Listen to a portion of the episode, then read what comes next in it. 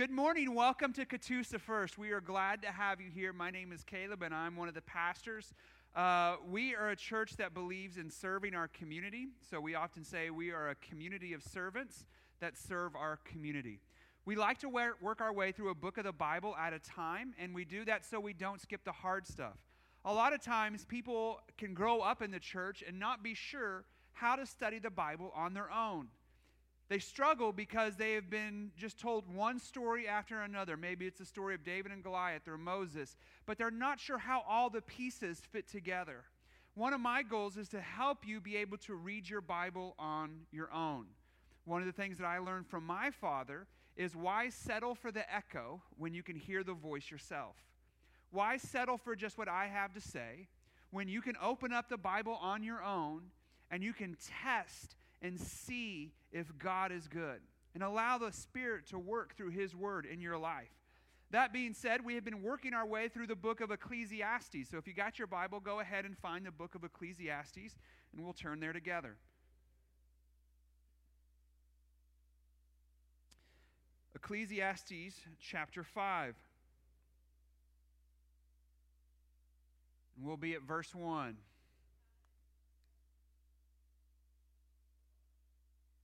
We'll wait for you. If you got it, would you say, I got it? All right, let's read together. Oh, come on, I'll give you a couple minutes. This, we'll take all Ecclesiastes chapter 5, page 555 in my Bible, right? Does anybody else have that same page? Anybody else? What is yours? Yeah, we're way off. Yeah. Okay. Guard your steps when you go to the house of God. To draw near to listen is better than to offer the sacrifice of fools. For do they not they do not know that they are doing evil. Be not rash with your mouth, nor let your heart be hasty to utter a word before God, for God is in heaven and you are on earth. Therefore let your words be few, for a dream comes with much busyness, and a fool's voice with many words. When you vow a vow to God, do not delay paying it, for he has no pleasure in fools. Pay what you vow. It is better that you should not vow, that you should vow and not pay. Let not your mouth lead you into sin, and do not say before the messenger that it was a mistake. Why should God be angry at your voice and destroy the work of your hands? For when dreams increase and words grow many, there is vanity. But God is the only one you must fear. So, as we have been studying the book of Ecclesiastes, it's really a unique book. It, it, it's different, especially in Old Testament books, and it's a great place if you're not familiar with the Old Testament to start. Because you're not going to get the history of Abraham or the nation of Israel. Uh, you're not going to get a lot of really difficult names to say or genealogies or anything like that. You're just kind of getting somebody's perspective of what it was like before they knew God. Right? Remember before you knew God. If you can, kind of think about what your your thought life was like back then, where you would pursue money or you would pursue this or you would chase after that, and you're trying to remember what is the world like? Where is real meaning if you don't have God? Now, our best guess is this is written by King Solomon, who knows God, but he's writing without an eternal perspective. And this is the phrase that we see through Ecclesiastes all the time under the sun, under the sun, under the sun. And that means to live life without an eternal perspective. And if you don't have an eternal perspective, we've learned over and over again that uh, you can't take anything with you. So to invest your life in getting money or fame, it's all vanity. Vanity is the word my translation used, but it really means like a mist, something that you think you can grab, but you can't. And so, in order for life to have any meaning, you have to have an eternal perspective. And here, he kind of takes a break. He's going to pause for just a minute and he begins to give some kind of advice on entering into the house of God.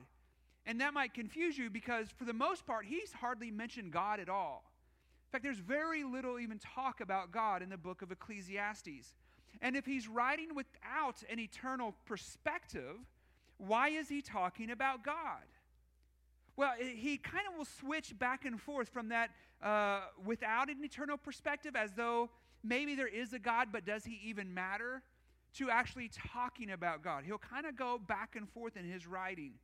But essentially, even though most of the book is the agnostic or in our culture, it would just somebody who says they're spiritual. They don't go to church, they, they, they pray when they need something, and they would say, Well, I'm not religious, I'm just spiritual. Right? He's, that's kind of the perspective that he's writing from. But even though he has that perspective, he is entrenched in an atmosphere that has people devoutly worshiping God. And there's going to be the temple. He, he's aware of the temple and he knows what the purpose and the meaning of the temple is.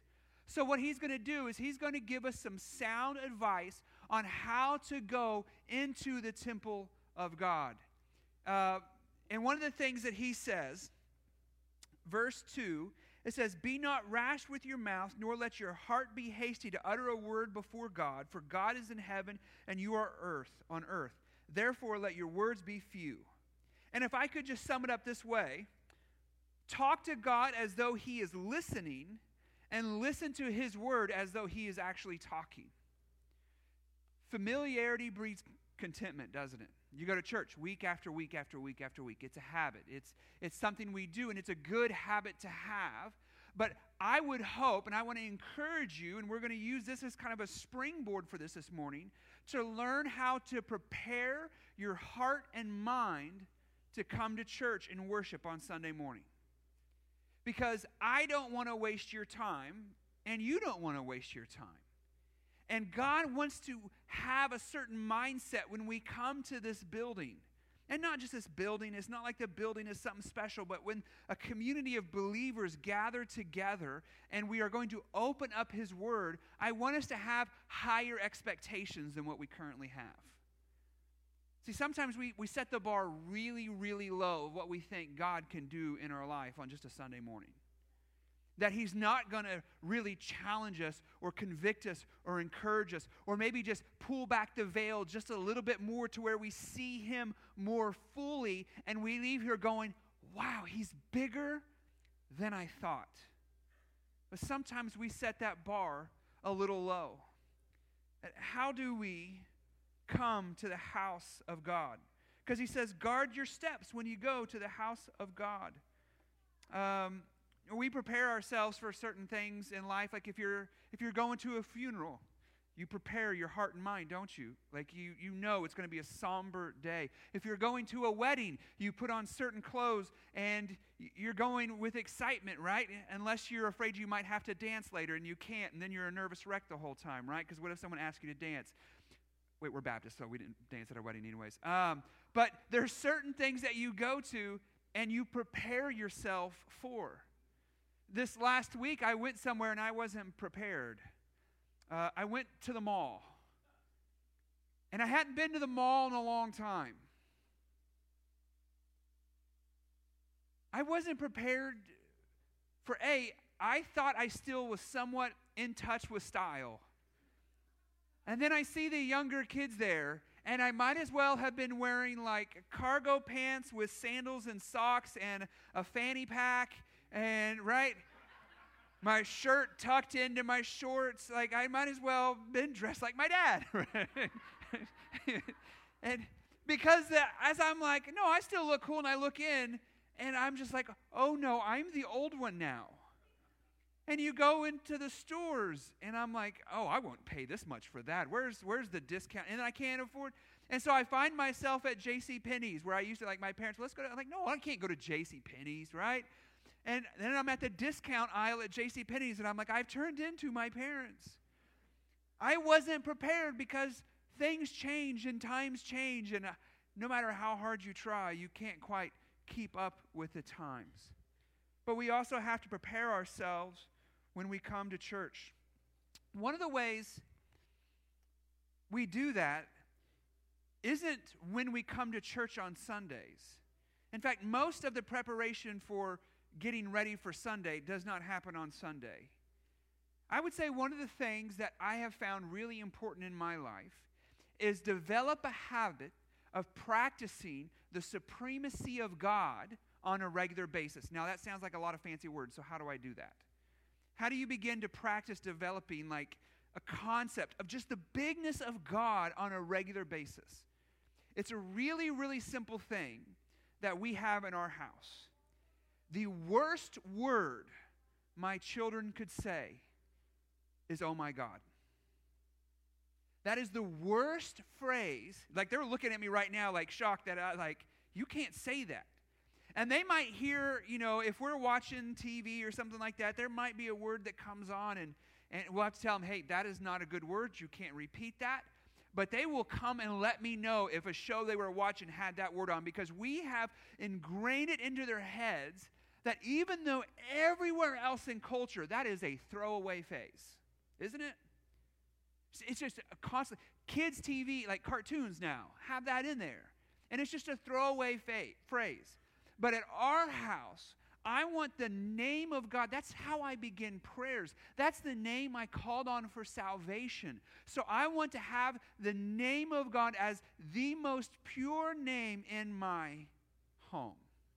Now, that's just a small little thing. In fact, uh, we'll have company over every now and then, and not everybody knows the rules of our house, and I don't expect them to. But I love watching my children correct adults.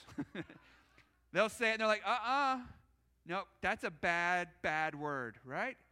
And that's good because all we are doing is elevating the holiness of God in our home. Do you know that Jewish people, um, in the days of the Old Testament, usually the intertestamental period uh, between the, the first and second, um, they would, when they were writing the name of Yahweh, the unique name of God, they would write one letter, then they would go down the hill, and then they would cleanse themselves in the water, and then they would go back up before they would write another one. And after they wrote that letter, they would go down and they would wash themselves because they felt the name of God was so holy, they had to cleanse themselves before they could write another letter. It was a full time job just to write that name, right? Just, okay, I got to go take a bath again, right? And then they come back up and then they would write another one. Because they value the name of God so highly, it affected their day to day life. In fact, it's very common today to see an Orthodox Jew, if he is writing something that has the word God in it, he'll do G and he'll do like a dash and then a D. He won't write the O. He just doesn't want to write the full name of God just because they consider it holy and reverent. Our culture, and sometimes if so like you're born into whatever like whatever environment, young people, you don't realize what the world has changed over the last 30 years because you're born right now. Like, this is your environment. So you fit in. And you wonder why your parents would be like, I can't believe they allow this on TV. I can't believe. You wonder why. It's because the world is rapidly changing. How far has it changed where we once had a time where the name of God was so holy you had to bathe after writing just one letter to where now the most common profanity or expression is, oh my God. Oh my God, oh my God, oh my God. It's everywhere, all day. Children, TV shows, adults, everywhere. That's how far we come, where the holy name of God, the one we call on for salvation, the one we call when we pray. I begin my prayers with Heavenly Father or Dear God.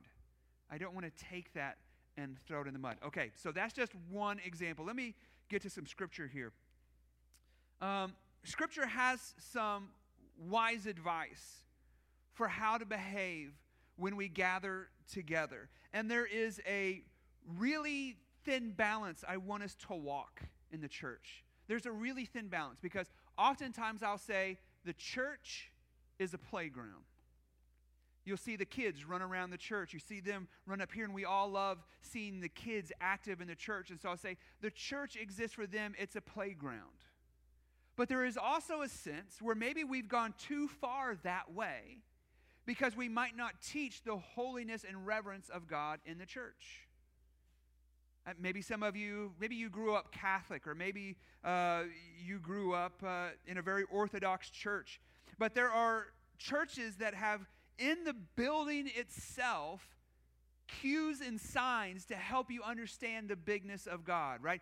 Big stained glass with these beautiful pictures and the light shining in, maybe incense is swinging, you know, there's burning. And, uh, there's all these different things churches can do to try to help people feel like, oh my gosh, today we are going into the presence of God. Well, I think that balance is hard to walk because we, as Bible believing Christians, Christians, know that we are the temple and that this building is just bricks and mortar, it's just windows. But there should be a sense that when we come here, we have a way of preparing our hearts to receive something from God. I mean, His Word is being opened up, and we are reading it. There are places that would give anything to be able to gather together with other Christians and read the Word together as we do.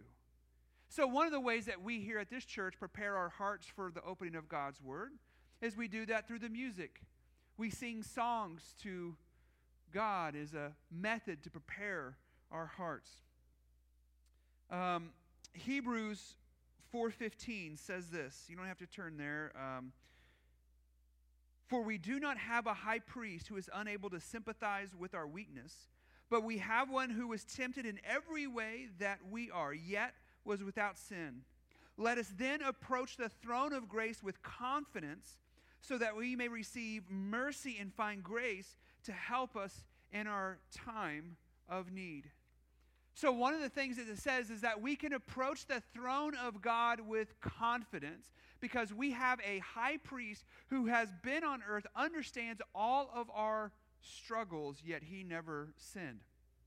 I say this because when we come here, sometimes, I, how many of you have had a friend that said, Oh, I'd love to come to church, but I would burst into flames as I walk through the door?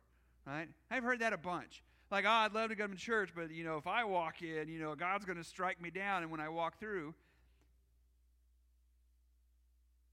No.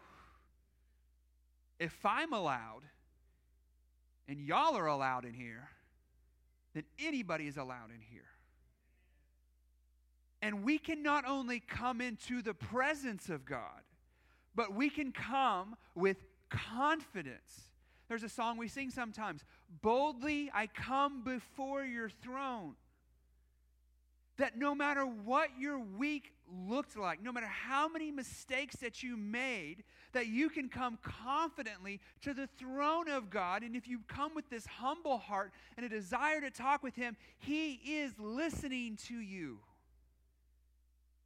See, one of the things that is great about coming to church is because some of you, you've just had a rough week and you haven't even stopped to think about it yet. And then we sing these songs and we take that moment to pray, and all of a sudden, the emotions and all the stuff that's gone on, you just go, oh my gosh, I've totally forgotten to like give this to you this week. And it's a chance for you to let go of the last week and to start fresh. You can come with confidence, even if you struggled immensely, because you have a high priest that understands everything that you have gone through. How beautiful is that? Now, we can do music and I can do a sermon, but a lot of this preparation for how God is going to work in your life when the saints gather together is not on me. It's, it's going to be on how you prepare your heart. Like, I, I always try to go to bed at a good time on Saturday. Now, I know this is my job, so I have to be fresh, right? The last whatever, just turn to, oh, what is it? Daniel, Daniel 5. Like, if I was exhausted and stayed out late uh, every Saturday, that's what you're going to get, right? That's, that's the level of enthusiasm you'll get from me. But I want to make sure that you get the best of me because I don't think it doesn't matter. I think it does matter. I think opening up the Word of God and studying it is so important that I want to make sure my words are clear and I'm attentive. So, one of the things that you can do is get a good night's rest before you come to church. Psalms 100. Turn there with me. I love this Psalms.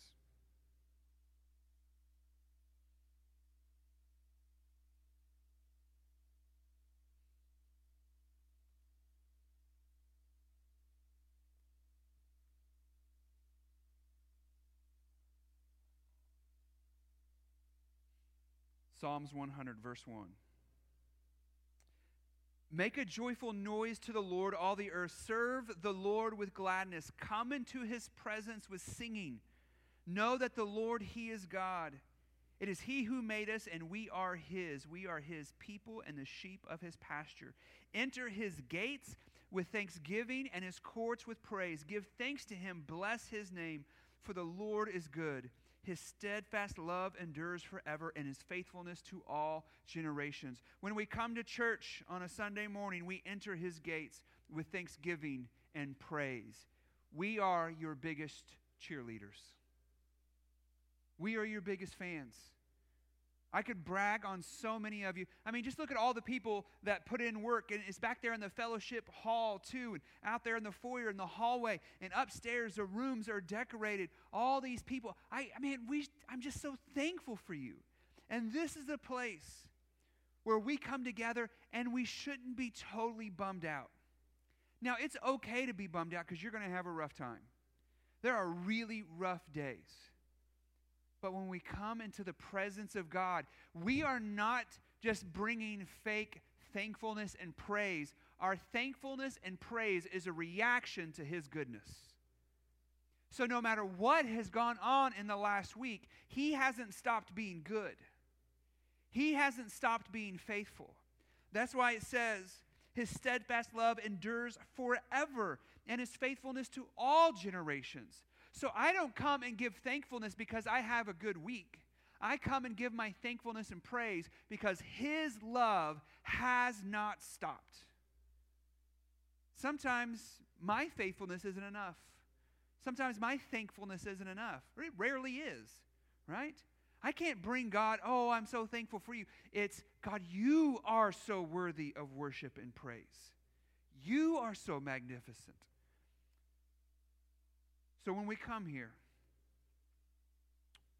we want to avoid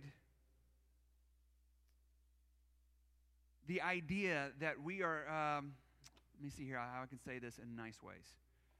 I can't. Okay. So, um, a lot of times people say, you know, I just wasn't getting fed at that church. I wasn't getting fed. And sometimes it can be difficult because we have such a consumer mentality. We go to the restaurants that serve us, right? We have the friends that serve us. But the church is not a place for a consumer mentality. Now, if you say, well, I'm not being fed, if it's because the pastor isn't preaching the Bible, I get that. But if it's just like, you know, I, have been there and the new pastor came, I, one of the things I admire about my good friend Dee Eslick, I love her. She was the secretary at the church where I was the youth pastor. No matter what pastor was there, she says, whether I like the pastor or not, I ain't going to let any pastor run me out of my church. right?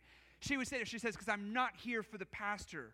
I'm here to assemble with the saints of my community and to worship God. Pastors will come and go, right? And sometimes we can have a consumer mentality where we're like, well, I'm here for the pastor.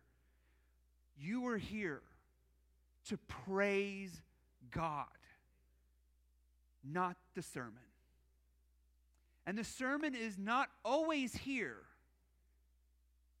to make you feel good or to get you over next week. It's not always inspirational. Five ways for a better life now. Step one, step two, step three. There are motivational speakers that are great at this stuff. What we do is we open up the Word of God because to know God better is the point.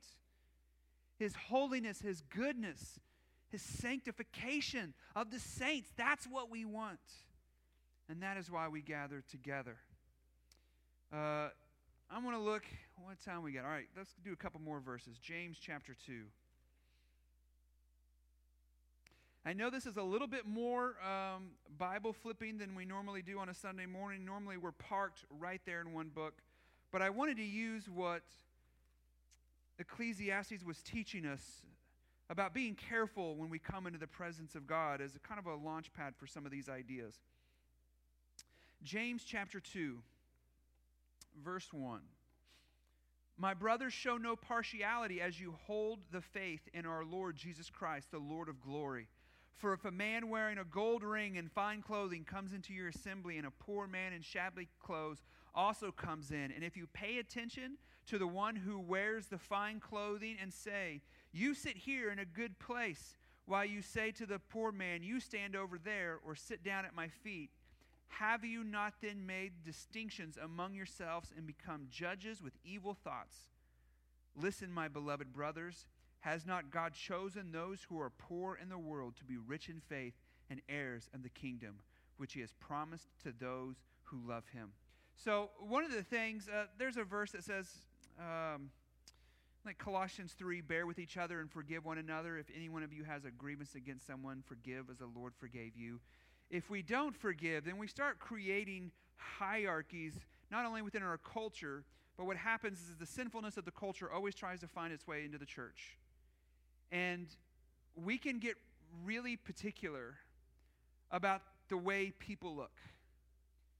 And one of the things that was happening in the early church, those who had the gold rings and looked good and had the places of honor in society also got the places of honor in the church.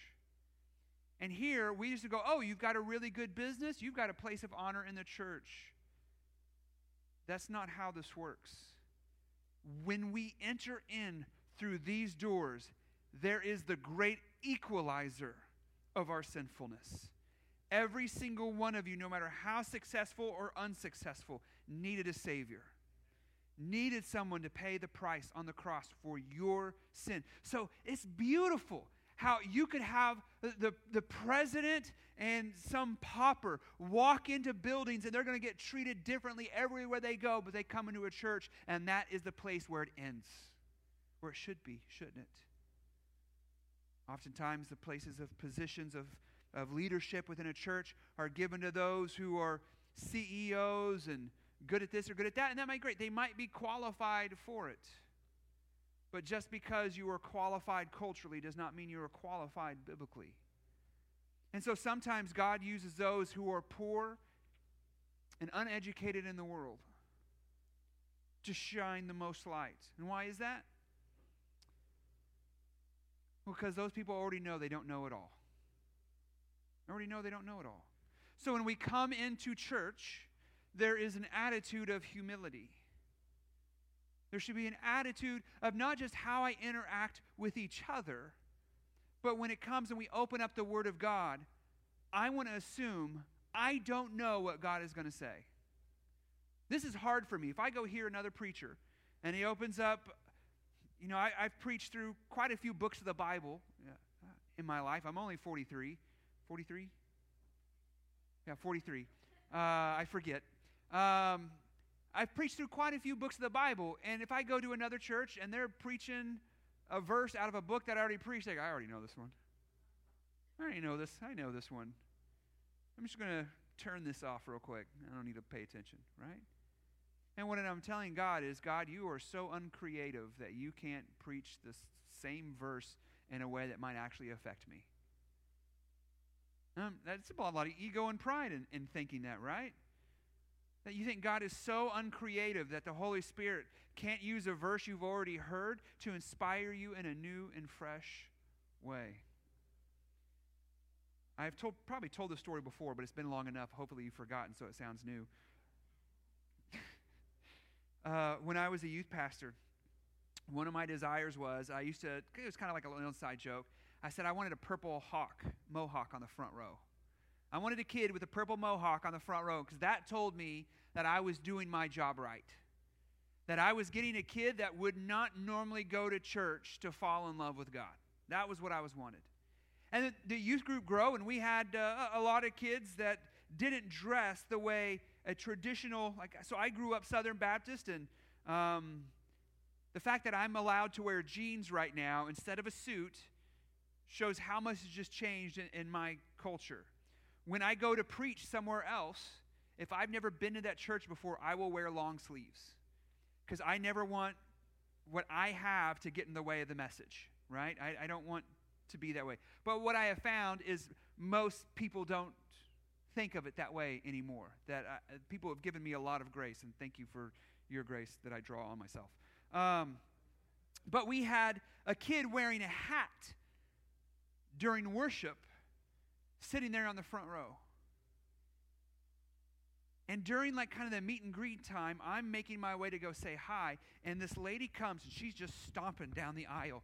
And she goes, You see that boy with that hat? You rip that hat off his head, or I'll go down there and I'll do it myself. And I was like, What? You can't wear hats in church. Yeah, not in there. Not in there. You can wear a hat. Now, I understand culturally she had been raised as a sign of honor and respect. We take our hats off when we pray. Is that a good thing? Is it good to teach honor and respect uh, to God? Absolutely. But here was this young boy who had no idea. This is probably his second time to church, and he's just trying to figure out when he stands up and sits down. He doesn't know what to do. Do, do I lift a hand? No, not no, not here. No, okay. Um, right? He's trying to figure out what to do. But we have to make sure that whatever cultural kind of habits that we've created, we don't put them on the next generation unless they're biblical. Unless they're biblical.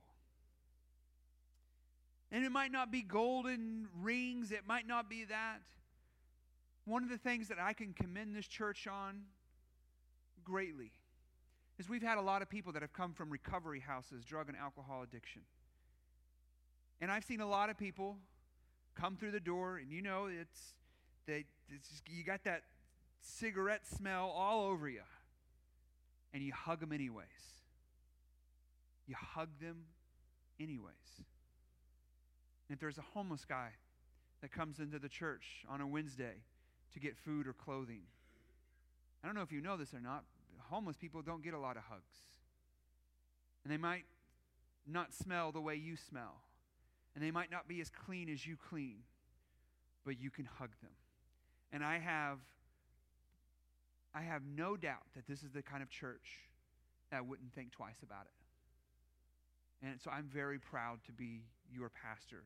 When I read this, I never have to go, that's just like my church. We got, we got the fancy people on one side and the unfancy people on the other side. So I want to commend you on that. Last thing, last verse. There is only a few things that we're told about how, when we come into the house of God, of how we should behave.